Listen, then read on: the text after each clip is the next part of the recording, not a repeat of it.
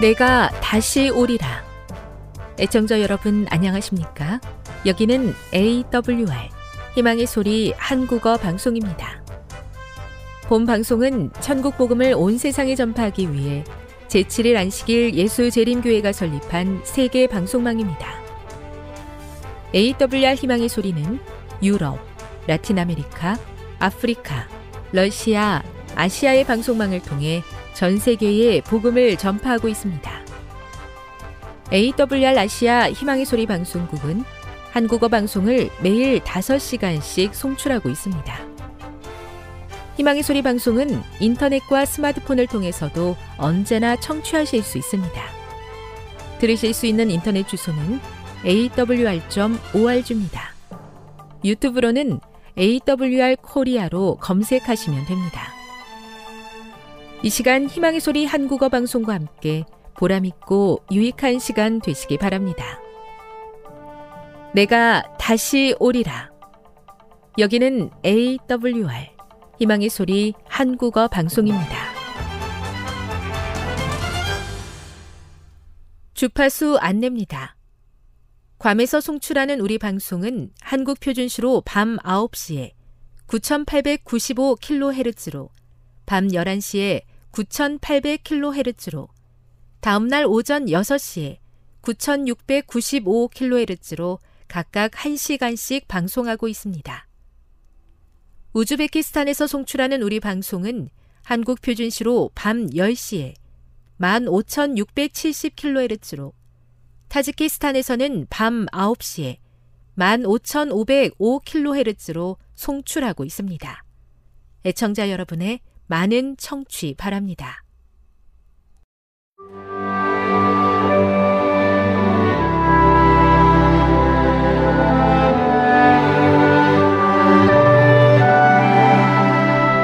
읽어주는 교과 다섯째 날 6월 16일 목요일 나는 당신들의 아우 요셉이라. 창세기 45장을 읽어보라.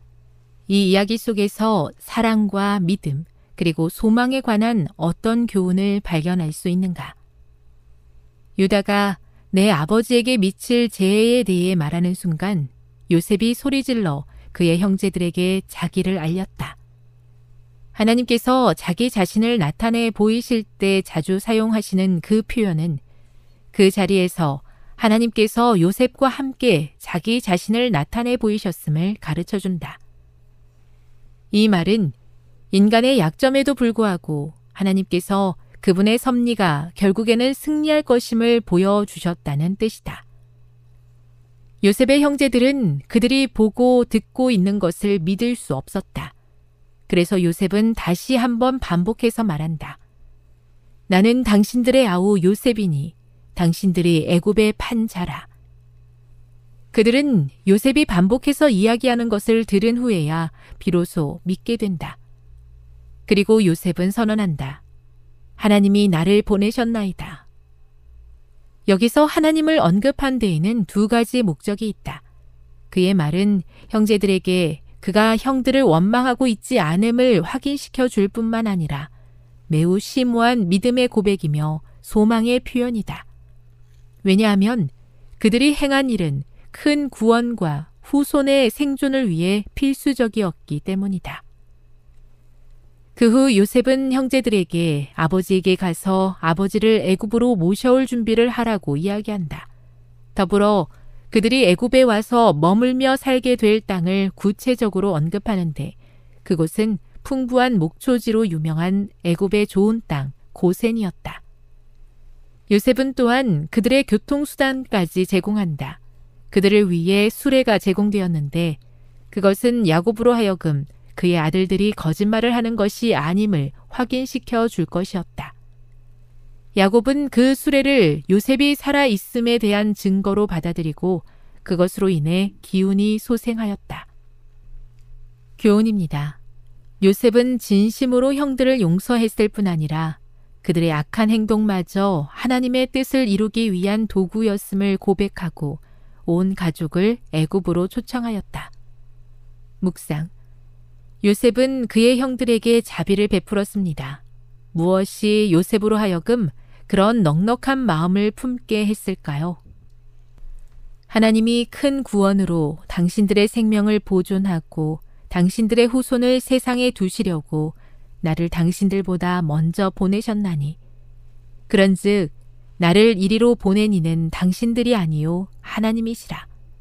창세기 45장 7, 8절.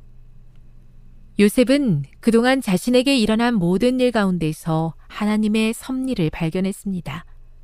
그래서 마음에 증오와 분노를 품고 살기보다는 모든 것을 하나님의 판단에 맡기며 하나님의 뜻에 따라 살기로 선택했던 것입니다. 모든 상황 속에서 언제나 최고의 것을 주시는 하나님의 선하심을 신뢰하며 살 때 비로소 참된 행복을 경험할 수 있습니다. 적용. 우리에게 악한 일을 저지른 사람들이 끝까지 변하지 않을 수도 있습니다. 어떻게 하면 그런 순간에도 예수님의 마음으로 자비롭게 대할 수 있을까요? 영감의 교훈입니다. 형들을 용서한 요셉. 요셉은 형제들이 당황하는 것을 보고 나는 당신들의 아우 요셉이니 당신들이 애굽의 판자라. 당신들이 나를 이곳에 팔았으므로 근심하지 마소서. 하나님이 생명을 구원하시려고 나를 당신들 앞서 보내셨나이다. 라고 말했다. 자기에게 행한 잔인한 행위로 인해 그들이 이미 충분한 고통을 당했다고 생각하고 그는 숭고하게도 그들의 공포심을 없이 하고 자책의 쓰라림을 덜어주려고 애썼다. 부조화 선지자 231 저에게 해를 끼친 사람을 용서하는 것이 말처럼 쉽지 않을 때가 많습니다. 그때마다 저의 죄된 모습을 바라보며 그럼에도 불구하고 용서해 주신 하나님의 은혜를 기억할 수 있게 해 주시옵소서. 그 마음으로 용서하며 살게 해 주시옵소서.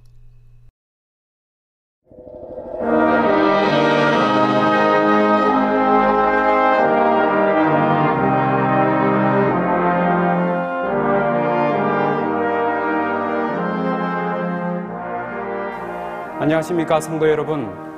하나님의 은혜가 이 시간 충만하기를 간절히 바랍니다. 요한계시록 3장 20절의 말씀을 먼저 찾아보겠습니다. 3장 20절 말씀을 제가 읽어보겠습니다.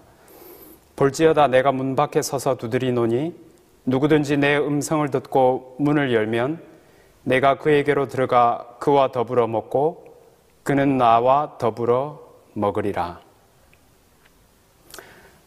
이 요한계시록 3장의 말씀은 라오디게아의 교회에 보내는 편지입니다.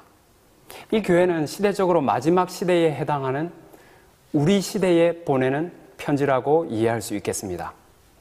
앞서 설명된 내용에 의하면 이 시대의 특징은 부자입니다. 부족한 것이 없어요. 그런데 한 가지 중요한 것이 없는데 그것은 예수가 없다는 거예요. 예수님이 어, 지금 어디에 계십니까? 아, 문 밖에 서 계십니다. 그러면 이 편지가 안 믿는 사람들에게 보내는 편지인가요? 아니요. 분명히 마지막 시대 재림교인들에게 보내는 편지입니다. 그런데 그럴 수가 있나요? 예수가 없다니요.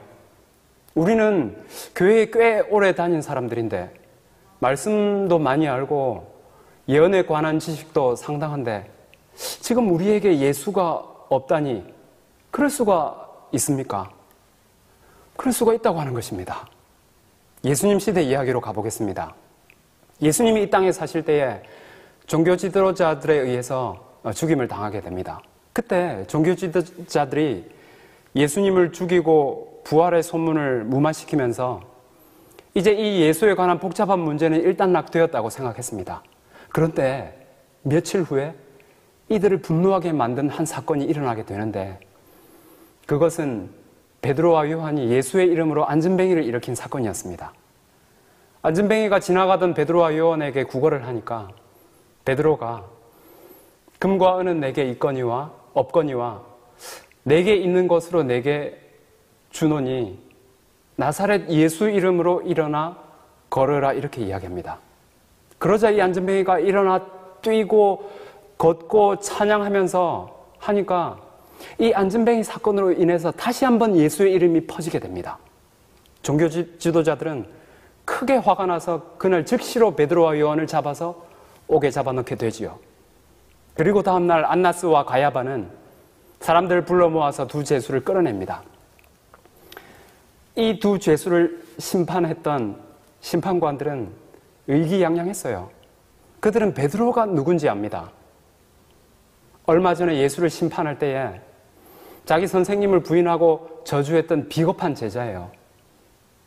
그들은 베드로를 죽음으로 위협해가지고 겁을 주어서 쉽게 이 문제를 해결하려고 했습니다.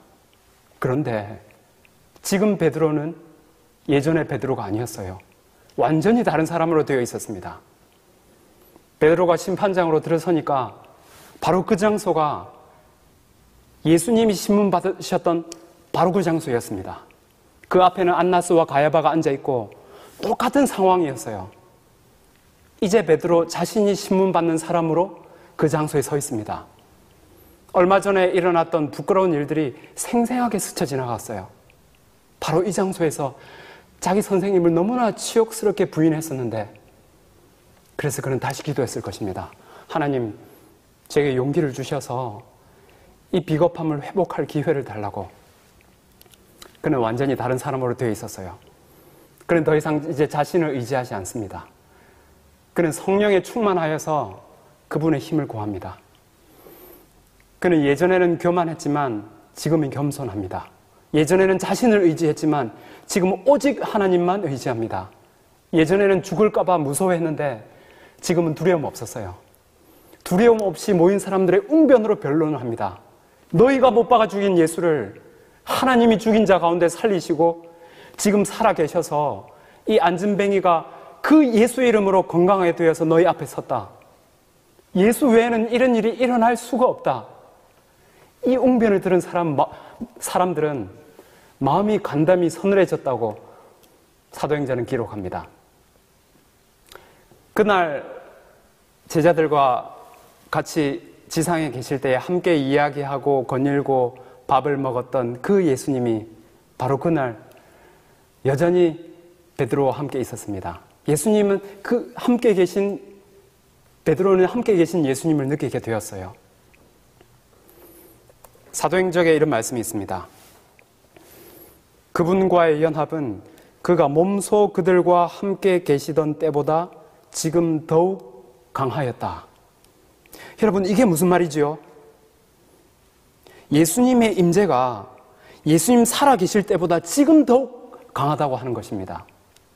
여러분, 베드로는 3년 반이나 예수님을 직접 보고 따라다녔는데 그때보다 오히려 승천하고 안 계신, 안 계신 지금이 예수님과의 연합이 더 강하다고요.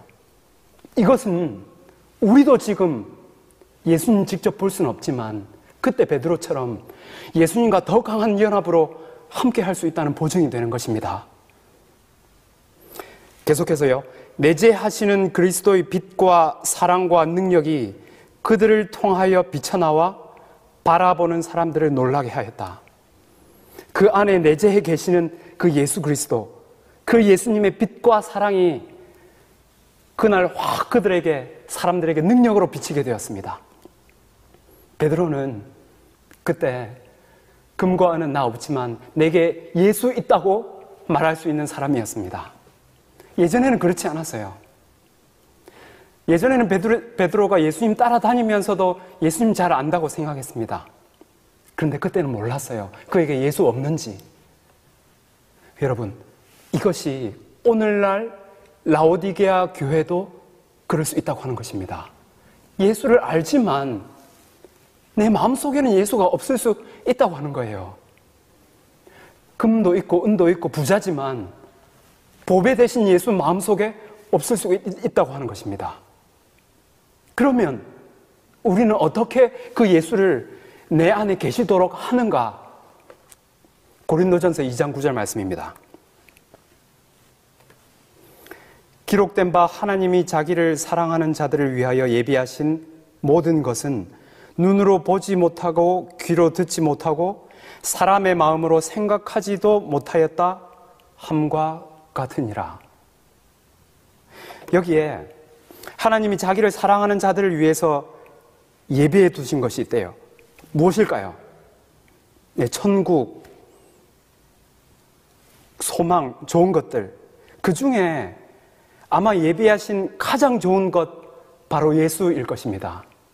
그런데 이것은 우리가 아직 듣도 보도 못한 거라고요. 그럼 이거 우리가 영영이 못 보는 거 아닙니까? 하나님이 준비해 주신 것들요. 근데 그 다음 말씀, 고리도전서 2장 10절 말씀입니다. 오직 하나님이 성령으로 이것을 우리에게 어떻게 하셨다고요? 보이셨으니 성령은 모든 것, 곧 하나님의 깊은 것까지도 통달하시느니라. 아, 여기 보니까 하나님이 보여주셨어요. 무엇을 통해서요? 성령을 통해서. 그러면 우리가 할 수 있는 것은 무엇입니까? 성령을 구하는 수밖에 없습니다. 그분께서 보여주시도록. 베드로는 3년 반이나 예수님 따라다녀도 예수님 만나지 못했습니다. 그동안 계속해서 그의 마음속에 욕심과 자아가 있었어요. 그러다가 그가 완전히 바닥으로 떨어졌을 때에 자신이 완전히 포기되었을 때에 성령께서 그 마음속에 호소하시고 두드리실 때에 그의 마음속에 보여주셨습니다. 그 예수를, 그분이 얼마나 귀하신 분이심을, 그분의 사랑과 아름다우심을, 그는 그 사랑에 깊이 감동되어 가면서 그 자신을 완전히 하나님께 드리게 되지요. 그때 하나님께서 예수께서 그의 마음을 완전히 채우시게 되고 그의 마음이 마음의 주인이 되었습니다. 여러분, 우리도 이렇게 예수님을 마음속에 모실 수 있습니다. 성령께서 오늘도 우리 마음속에 빛을 비춰주십니다. 우리가 점점 빛을 비춰주시다가 이것이 점점 커질 때에 나도 그분을 내 마음속에 주인으로 모시고 싶다는 마음이 간절히 갈망하게 될 것입니다. 그런데 하지만 그와 동시에 반대로 내 마음속에는 그동안 내가 소유, 소유해 왔던 것, 즐기면서 살아왔던 것, 놓치고 싶은, 싶지 않은 마음이 또한 강하게 들 거예요. 그러다가 성령께서 내 마음을 강하게 두드리실 때에 우리가 이때까지 즐겨왔던 것, 이것 아무것도 아님을 깨닫게 되고, 주님, 내가 그동안 가지고 살아왔던 것 아무 가치 없습니다. 내가 이것 버리고자 합니다. 주님 내 마음에 오셔서 저의 주인이 되어 주세요. 라고 기도할 때에 주님께서 우리 마음속에 오시고 우리의 전부가 되어 주실 것이고 우리의 주인이 되어 주실 것입니다. 그때 생기는 내 마음의 변화를 시대의 소망에 이렇게 기록하고 있습니다. 하나님의 성령이 사람의 마음을 사로잡을 때에 생애가 변화된다.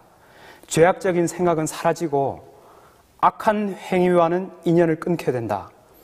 사랑, 겸손, 화평 이런 것들이 우리 마음 속에 채워지게 된다. 기쁨이 슬픔을 대신하고 영혼은 하늘의 빛을 반사하게 된다. 이것이 성령께서 내 마음속에 충만히 임해 주셨을 때 우리 마음에 일어나는 변화입니다. 우리는 이런 이 경험이 우리에게 있으면 다시는 예전의 생활로 돌아가고 싶지가 않을 거예요. 그 죄의 짐을 지고 살아갔던 과거로는 다시는 돌아가고, 싶, 돌아가고 싶지 않아요. 주님, 제발 저를 떠나지 말아 주세요. 저는 예전의 생활로 돌아가기 싫습니다. 주님 없으면 저 죽습니다. 그래서 아침마다 우리 마음을 하나님께 드리고 하나님께서 내 마음에 오시기를 요청드리게 될 것입니다. 그러면 그때마다 주님 오셔서 그 마음 새롭게 해주실 거예요. 유럽에서 종교개혁이 일어났을 때 프랑스에서 귀족 출신의 개혁자가 한 명 있었습니다. 그의 이름은 베르캥. 그는 탁월한 웅변력과 열정으로 많은 프랑스 시민들의 존경을 받고 있었어요. 베르캥은 처음에는 마르틴 루터의 교리를 부인하고 미워했습니다. 그러던 어느 날 그는 성경을 알게 되고 성경 연구를 시작하게 됩니다. 그러고 보니 이 성경에서 말하는 내용이 루터의 내용과 같다는 것을 알고 깜짝 놀랍니다. 그리고 그때부터 개혁자로서 복음 사업에 헌신하게 됩니다. 그의 영향력은 상당했어요. 수많은 사람들이 그의 웅변적인 설교를 듣고 예수님을 믿는 믿음을 받아들이게 됩니다. 이런 베르킹을 법왕 측에서는 곱게 볼 리가 없었습니다. 이 베르캥을 모함해서 여러 번 감옥에 집어넣었어요. 그런데 그때마다 베르캥을 좋아했던 당시 프랑스 왕 프란시스 1세가 그때마다 베르캥을 감옥에서 빼내주게 됩니다. 그러다가 이 왕이 프랑스를 떠나고 없던 사이에 법원과 승려들이 베르캥을 급하게 체포합니다. 그리고 그날 바로 재판에서 사형 선고해버리고 그날 바로 집행시켜버립니다. 그날 정오에 베르킹 끌려 나왔어요. 그 장면을 보, 보려고 수많은 프랑스 파리 시민들이 거리로 나왔습니다. 그들은 그 존경하는 귀족을 죽이려는 법왕권에 대한 분노, 의혹, 흥분한 군중들이 베르킹을 따라갔습니다. 근데 이 장면을 대쟁투에서 이렇게 기록하고 있습니다. 경악, 의분, 조속, 강한 증오심이 그 주위에 몰려드는 사람들의 마음을 어둡게 하였으나 오직 한 사람의 얼굴에는 아무런 그늘도 없었다. 누구였겠습니까? 바로 베르킹 본인요. 그 순교자의 생각은 이 소동에서 멀리 떠나 있었다. 그는 주님께서 자기와 함께 계심을 의식하였다. 그 흥분된 군중들 속에서 오직 한 사람 평화 가운데 있는 사람 있었는데 베르킹이었어요. 왜냐하면 베르킹만이 예수님 내 옆에 계신 것을 알았거든요. 그를 태운 보잘것없는 작은 술에 박해자들의 험상궂은 얼굴, 곧 그가 당해야 할 무서운 죽음, 그 모든 것들을 그는 전혀 개의치 않았다. 살아계신 그리스도, 돌아가셨다가 살아나셔서 영원히 살아계신 그리스도, 사망과 음부의 열쇠를 가지신 그리스도께서 그의 곁에 계셨다. 베르킹의 용모는 하늘의 빛과 화평으로 빛나고 있었다. 그의 얼굴에는 하나님의 임재함에서 오는 빛으로 환하게 빛나고 있었습니다. 그 죽음의 장면을 보고 수많은 사람들이 그의 신앙을 받아들이게 됩니다. 그는 참으로 예수 있는 자였고 예수 아는 자였어요. 우리가 이처럼 예수 소유한 채 살아갈 때에 주님께서는 우리에게도 우리 마음에 계신 예수의 빛을 비치게 하실 것입니다.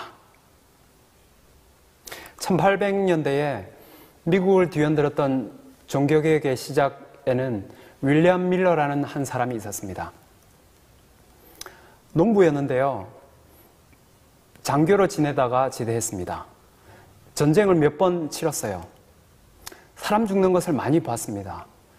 인생의 허물을 누구보다 잘 아는 사람이었어요.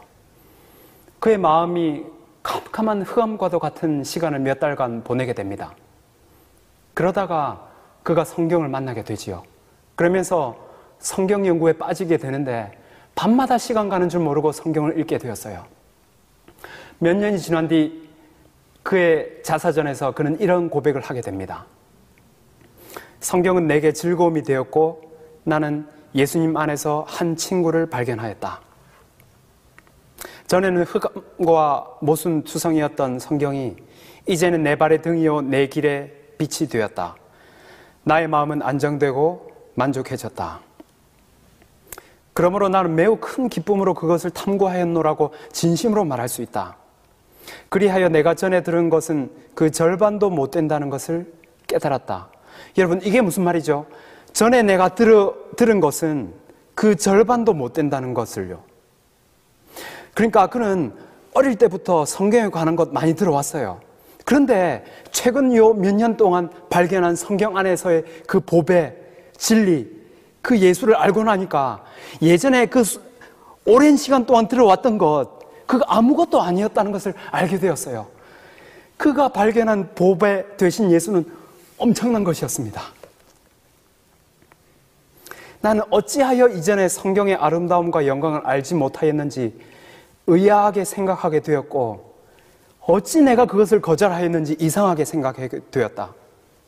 나는 다른 모든 책에 대한 흥미를 잃어버리고 오직 하나님께로부터 지혜를 얻고자 나의 온 마음을 쏟았다.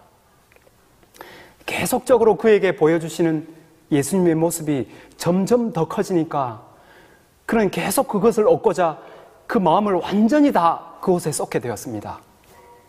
계속해서 예수님이 그에게 자신을 보여주셨나요? 네. 점점 밝은 빛을, 빛 가운데의 성, 경을 보게 되었습니다. 그러다가 그는 다니엘 계시록을 통하여 앞날에 일어날 사건까지 보게 되고 그리고 몇 년 뒤에 그 빛을 들고 일어났을 때에 수많은 사람들이 깜짝 놀라면서 그의 기별을 들으려고 모여들었습니다. 그래야 하여서 재림 운동은 시작, 시작되게 되었습니다. 그의 마음속에 발견한 예수로부터요. 우리는 다시 그 영광스러운 장면을 이 시대에도 볼 수 있을까요? 네. 어떻게 될 때요?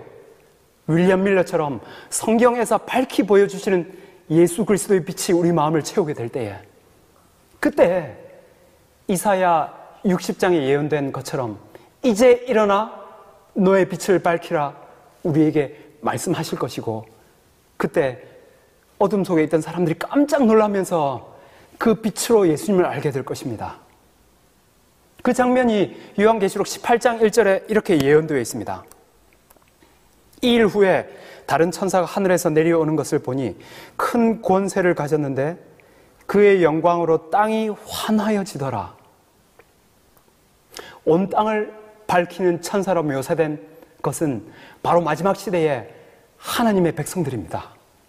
그들 안에 있는 예수 그리스도의 빛이 사방으로 비추게 될 때에 온 땅의 사람들은 똑똑히 예수의 영광을 보게 될 것입니다. 그리하여서 모든 지구의 사람들은 그들의 섬길자를 택할 것이고 그리고 나서 이 지구의 역사는 끝이 나게 될 것입니다. 여러분, 이 영광스러운 장면에 우리도 있기를 원하지 않으십니까? 오늘도 겸손히 자신을 부인하고 예수를 마음에 모시기를 원하며 성령을 구하는 사람들을 하나님이 주목하고 계십니다. 예수님이 오늘 우리의 마음을 두드리실진데 우리가 그 문을 열고 그분의 음성을 듣고 그분과 동행을 시작한다면 시간마다 계속적으로 우리에게 그분의 영광과 아름다우심을 우리에게 보여주실 것입니다. 그리하여서 내 안에 예수 있는 자 되기를 간절히 바랍니다. 말씀을 마치겠습니다. 지금 여러분께서는 AWR 희망의 소리 한국어 방송을 듣고 계십니다.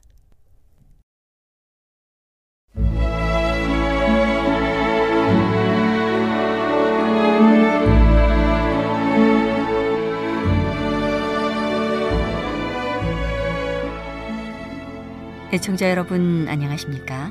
명상의 오솔길의 유병숙입니다. 이 시간은 교회를 사랑하시고 돌보시는 하나님의 놀라운 능력의 말씀이 담긴 엘렌지 화이처 교회 증언 1권을 함께 명상해 보겠습니다.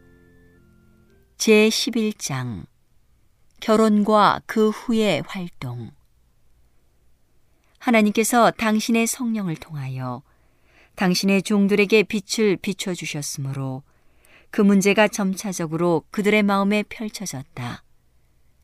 그것은 더 많은 연구와 하나하나 사슬을 지어서 탐구해 내기 위한 열렬한 노력을 요구했다. 주의와 열성과 부단의 노력으로 그 작업이 진척되어 마침내 우리의 기별에 속한 위대한 진리들이 하나의 분명하고 상호 연결이 이루어진 완전한 체계가 형성되어 세상에 전해졌다. 나는 베이츠 장로와 잘 아는 사이였음을 이미 말했다. 나는 그가 예의 바르고 친절한 참 그리스도인 신사임을 알았다. 그는 내가 마치 그의 자식인 것처럼 부드럽게 대해 주었다. 그는 내가 이야기하는 말을 처음 들었을 때 깊은 흥미를 나타냈다. 내가 이야기를 마치자 그는 일어서서 말했다. 나는 의심 많은 도마와 같습니다. 나는 이상을 믿지 않습니다. 그러나 오늘 저녁에 이 자매가 한 증언이 진정으로 우리에게 주는 하나님의 음성임을 믿을 수만 있으면 나는 살아있는 사람 중에서 가장 행복한 사람에 해당될 것입니다. 나의 마음은 크게 감동을 받고 있습니다. 나는 이야기하는 자가 진실하다고 믿습니다만 그녀가 우리에게 말한 놀라운 것들을 본 것에 관하여 설명할 수 없는 줄 믿습니다. 결혼한 지 몇 개월 후에 나는 남편과 함께 메인주 톱샴에서 열린 집회에 참석했는데 베이츠 장로도 그곳에 같이 참석했다. 그 당시에 그는 나의 이상이 하나님에게서 온 것임을 완전히 믿지는 않았다.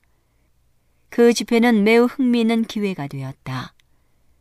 하나님의 영이 나에게 임하였고 나는 하나님의 영광의 이상으로 둘러싸였다.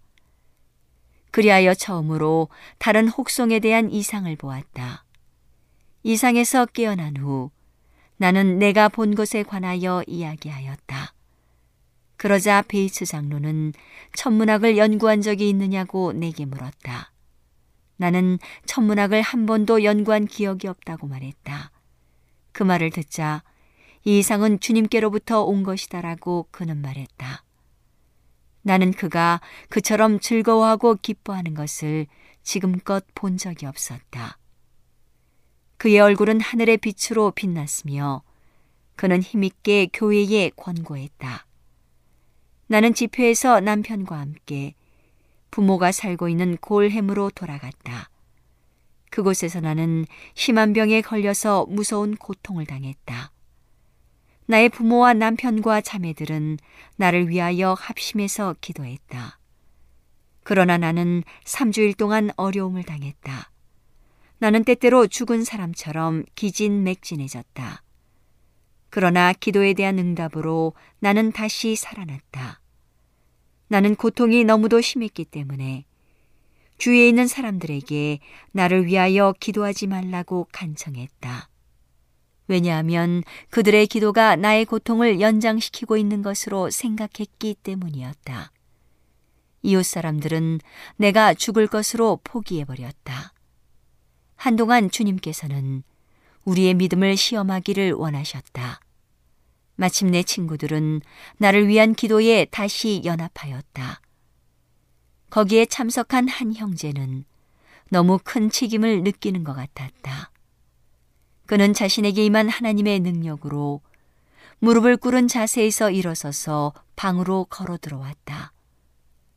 그는 손을 나의 머리 위에 얹고 엘렌 자매여 예수 그리스도께서 그대를 고쳐주신다라고 말했다. 그리고 그는 뒤로 물러가서 하나님의 능력으로 엎드러졌다. 나는 그 일이 하나님께로부터 온 것임을 믿었다. 그러자 고통이 내게서 떠나갔다. 나의 심령은 감사와 평안으로 넘쳤다. 나의 마음에서 우러나온 말은 이러했다. 하나님 외에는 우리에게 도움이 없다. 오직 그분 안에서 안식하고 그분의 구원을 기다릴 때에만 우리는 평안을 누릴 수가 있다. 그 다음 날은 무서운 폭풍우가 있었으므로 이웃 사람들이 아무도 우리 집에 오지 않았다. 나는 거실에 앉아 있을 수 있었다. 그런데 어떤 사람들은 나의 방 창문이 열린 것을 보고 내가 죽었다고 생각했다.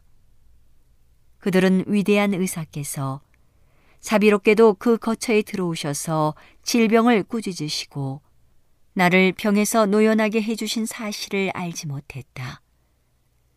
그 이튿날 우리는 톱샴까지 30마일의 거리를 마차를 타고 갔다. 나의 아버지는 언제 장례식이 있을 것이냐는 질문을 받았다. 아버지는 무슨 장례식이냐고 물었다. 딸 장례식이라는 대답이었다. 아버지는 말했다. 그는 믿음의 기도로 고침을 받았소. 이제 그는 톱샴으로 가고 있는 중에 있소. 일이 있은 지 몇 주일 후에 우리는 보스턴으로 가는 도중에 포틀랜드에서 기선을 탔다. 맹렬한 폭풍이 밀려와서 우리는 큰 위험에 빠졌다. 배가 무섭게 흔들리고 물결이 선실 창문을 때렸다. 숙녀형 선실에 있는 사람들은 큰 공포에 사로잡혔다. 많은 사람들이 죄를 고백하고 하나님께 자비를 베풀어 달라고 부르짖었다. 어떤 사람들은 성모 마리아에게 그들을 보호해 달라고 부르짖고 있었다. 한편 다른 사람들은 만일 그들이 상륙하면 생애를 하나님의 사업에 바치겠다고 하나님께 엄숙하게 맹세하고 있었다. 그것은 공포와 혼란의 장면이었다. 오늘은 교회를 사랑하시고 돌보시는 하나님의 놀라운 능력의 말씀이 담긴 엘렌지 화이처 교회 증언 1권을 함께 명상해 보았습니다. 명상의 오솔길이었습니다.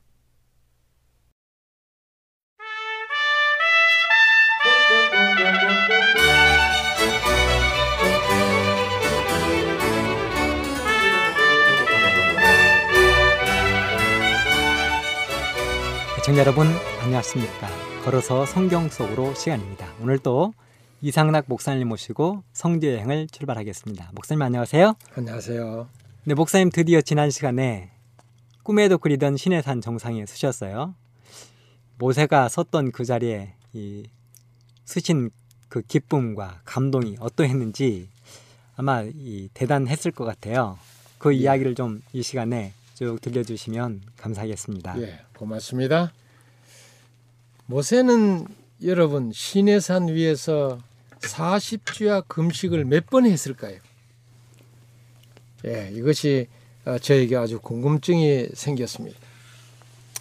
자, 우선 시내산 아, 특별히 예, 생각을 할 때에 그 시내산이 어느 곳인가 학자 사이에 서로 그 의견이 다르지만은 어, 시나이 시나이 반도 하면은 먼저 그 시나이 반도에 있는 성산을 시내산으로 꼽습니다.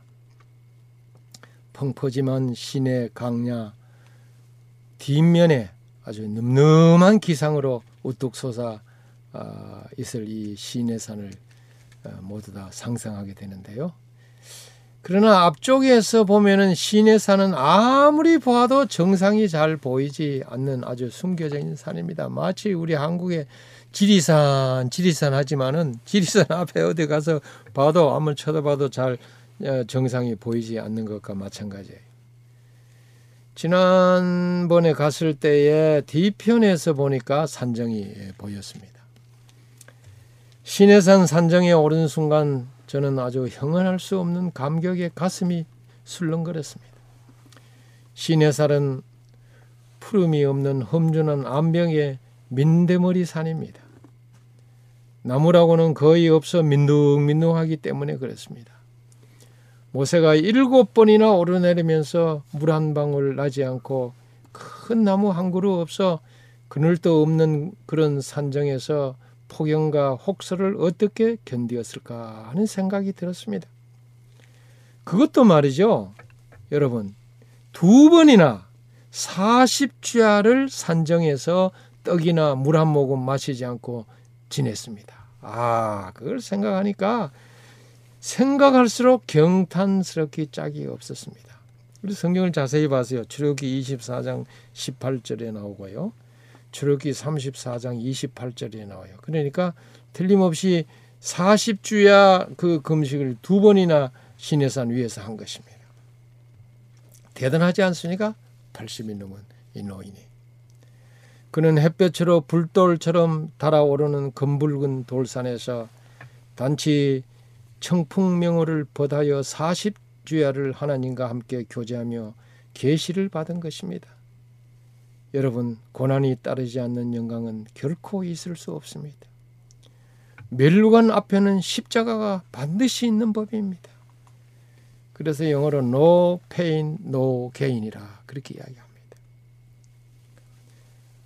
화강암 석군의 호랩산 줄기가 홍수 때 한 굽이 크게 치솟아 오른 시내산에 올라서 그 위용을 보니 그야말로 장엄할 뿐만 아니라 시야가 아주 확 트였습니다. 곳곳에 비경을 간직하고 있는 듯 아주 편안한 자세로 한가로이 이 시내산이 서 있습니다.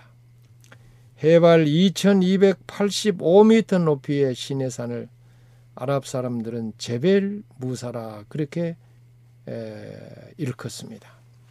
모세의 산이라고 하는 뜻입니다. 시내산 산정에 올라서니 바람이 아주 거셌습니다. 바람이 달려오는 방향을 향해 서서 가슴을 이렇게 활짝 열어 젖히고 불어오는 바람을 마음껏 안았습니다. 시내산의 바람은 번뇌의 찬나를 씻어냈습니다. 막혔던 게 뻥 뚫리면서 마음에 응어리졌던 것들이 아주 쑥 빠져나가는 것 같고 모든 병이 다 낫는 것 같은 기분이 들었습니다. 미움도 원망도 한탄도 다 날아가 버렸습니다. 그래서 헹구어진 빈 마음에 성령의 바람이 채워지는 것 같았습니다. 점점 제 마음이 분해지고요. 저 산 아래서 지고 온 번뇌가 없어지고 몸이 한결 가벼워졌습니다. 그래서 가지고 마치 우리 어릴 때 소풍 많이 갔잖아요. 소풍 가서 보물 찾기 하듯이 아주 신해산 산장에서 여기저기 자꾸 자꾸 둘러보는 일을 했습니다. 출애굽 당시 하나님께서는 솟아오르는 짙은 연기와 불타는 듯한 구름과 번개와 천둥과 나팔 소리로 산이 진동하는 가운데 산 꼭대기에 강림하셨습니다. 거기서 엄숙하게 십계명을 반포하시고 온갖 법규를 다 주셨습니다. 출애굽기 24장 1절부터 8절까지 그리고 이스라엘 백성과 옛 언약을 체결하신 것입니다. 그때 하나님께서 모세를 산 위로 올라오라고 하셨습니다. 모세는 시내산 정상으로 올라서 40주야를 하나님과 함께 보내는 것입니다. 그리고 십계명이 새겨진 돌비를 하나님께로부터 받아 하산한 것입니다. 너무나 그의 얼굴에 강체가 나서 백성들은 마음대로 쳐다볼 수 없었습니다. 저도 그때를 생각하며 나도 모세의 영광을 입을 것을 기다리며 산정에서 엎드려서 바위 틈에서 조용히 하나님께 간절하게 기도를 드렸습니다. 저와 함께 간 모든 분들도 다 뿔뿔이 흩어져서 하나님께 간절히 기도를 드렸어요. 기도하는 제 귀에 산꼭대기에 강림하신 하나님의 음성이 금방이라도 들리는 듯 했어요. 너는 나 외에는 다른 신들을 내게 있게 말지니라. 주룩기 20장 3절에 바로 그런 말씀이 제 마음에 들리는 것 같았습니다. 산은 새로운 삶과 믿음을 주시는 계시의 산인 것입니다. 누구든지 신의 산에 오르는 사람은 겸손하게 되고 하나님 앞에 무릎을 꿇게 되고 그리고 새로운 결심을 하게 되고 하나님께로부터 새로운 계시를 받게 되는 것입니다. 그리고 새로운 결심을 하고 다짐을 하고 각오를 하고 하산을 하게 되는 것입니다. 시내산 이 정상에는 그리스 정교회가 세운 모세 기념 교회가 그 어, 정상에 있어요. 제가 몇 번 올라가 봤으나 항상 그거는 문이 굳게 잠겨 있어서 내부는 볼 수 없었습니다. 그 자리는 모세가 하나님에게서 십계명이 새겨진 돌판을 받은 어, 곳이랍니다. 돌에다 손가락으로 새겼으니 도들 새김은 아닙니다. 이렇게 파여 있어요. 산정에서 서쪽으로 향하면 시내산보다 더 높은 우람한 산이 앞을 가로막습니다. 그 산은 시내산과 쌍립하는 카타린 산인데 2652m나 돼요. 나는 그 산을 향해서 냅다 소리를 한번 질렀습니다. 시편 68편 16절에 있는 말씀입니다. 너희 높은 산들아 어찌하여 하나님이 거하시려 하는 산을 시기하여 보느뇨 진실로 여호와께서 이 산에 영영이 거하시리로다. 예, 이 신의 산에 대해서 아주 확신을 갖는 성경 말씀이었습니다. 아직 미명인데도 산정에는 외국인들로 붐볐습니다. 이불을 뒤집어 쓰고 잠자는 자도 부지기수였습니다.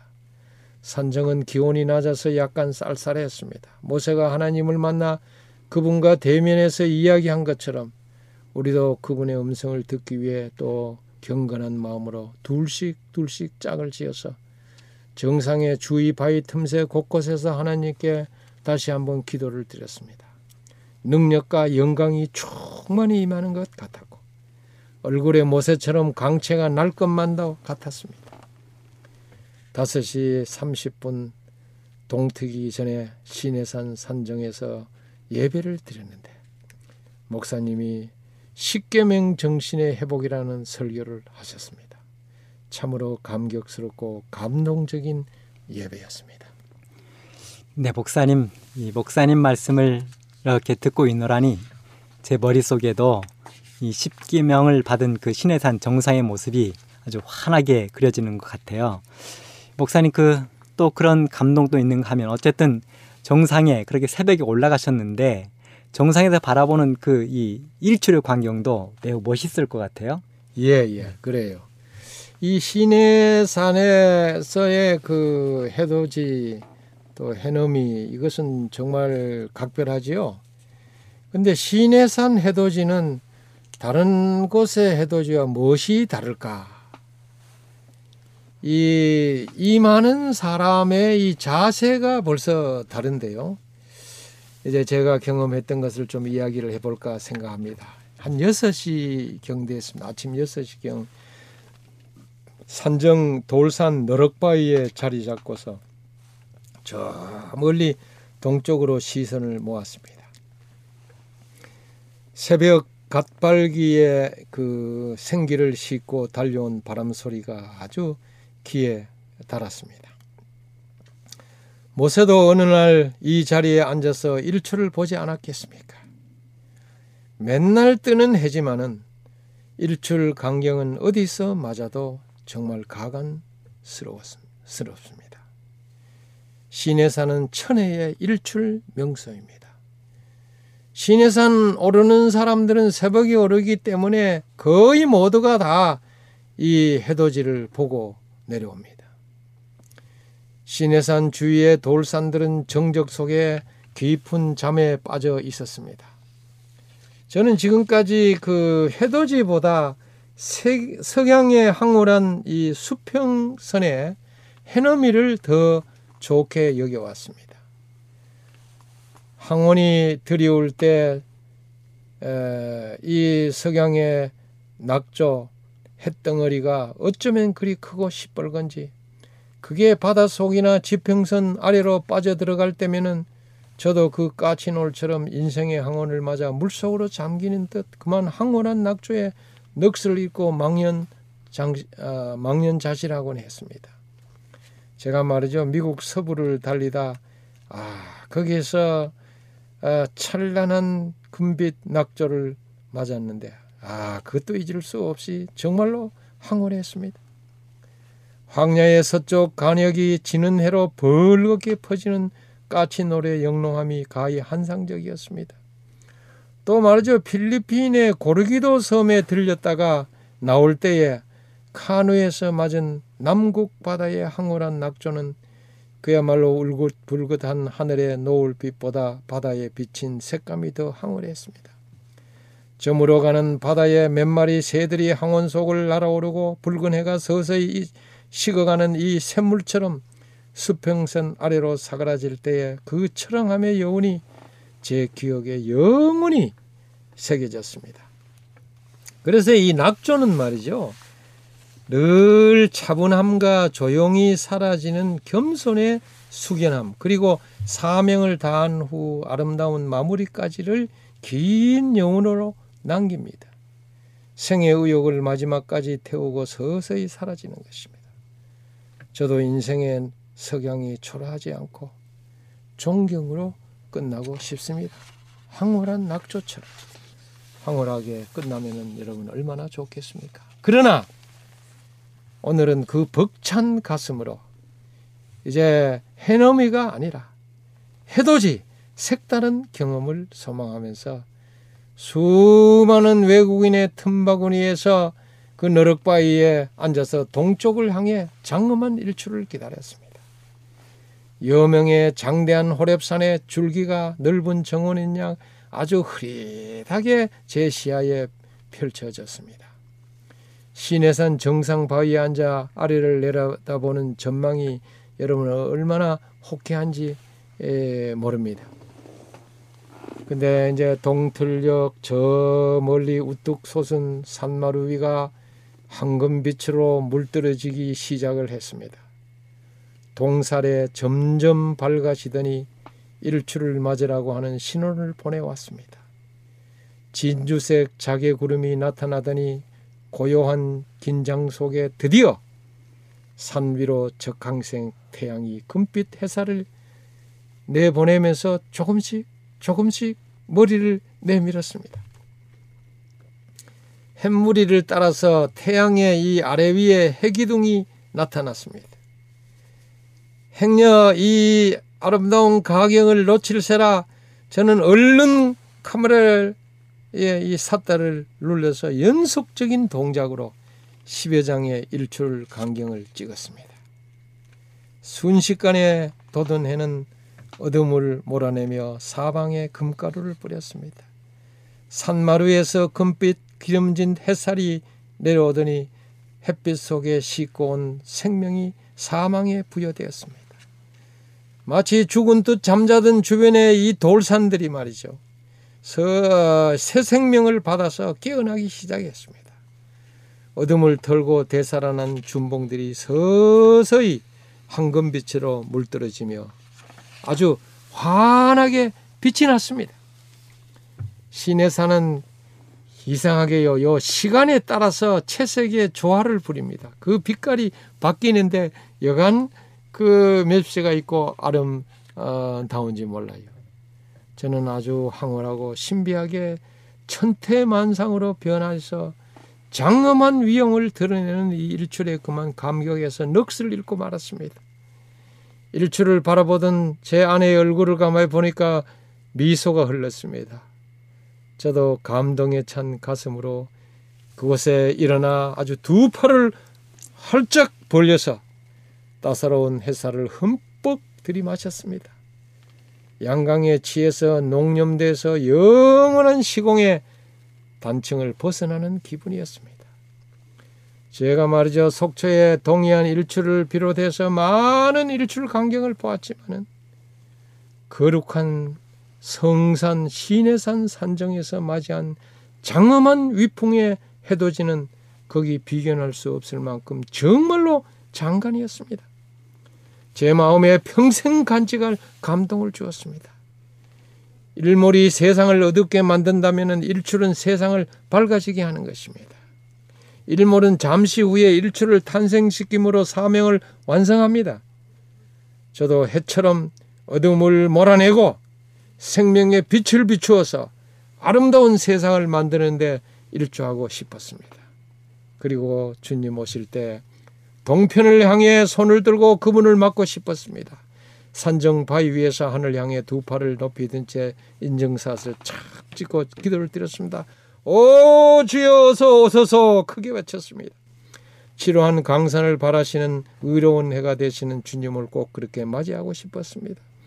주여 오늘도 주를 사랑하는 자는 해가 힘있게 도동같게 하시옵소서 하고 기도를 드렸습니다. 찬송이 절로 나왔습니다.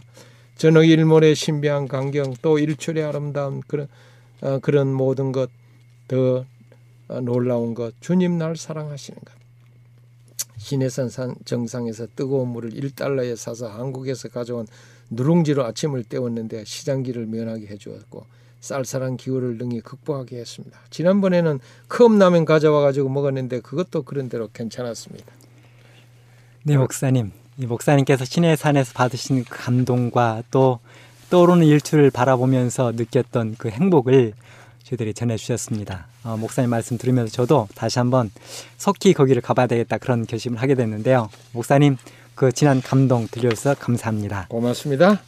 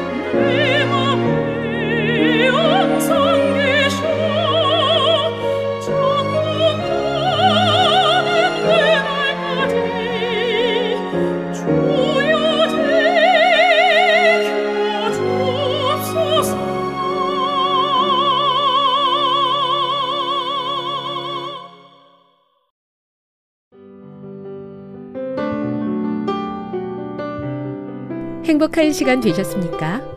지금까지 여러분께서는 AWR 희망의 소리 한국어 방송을 청취하셨습니다.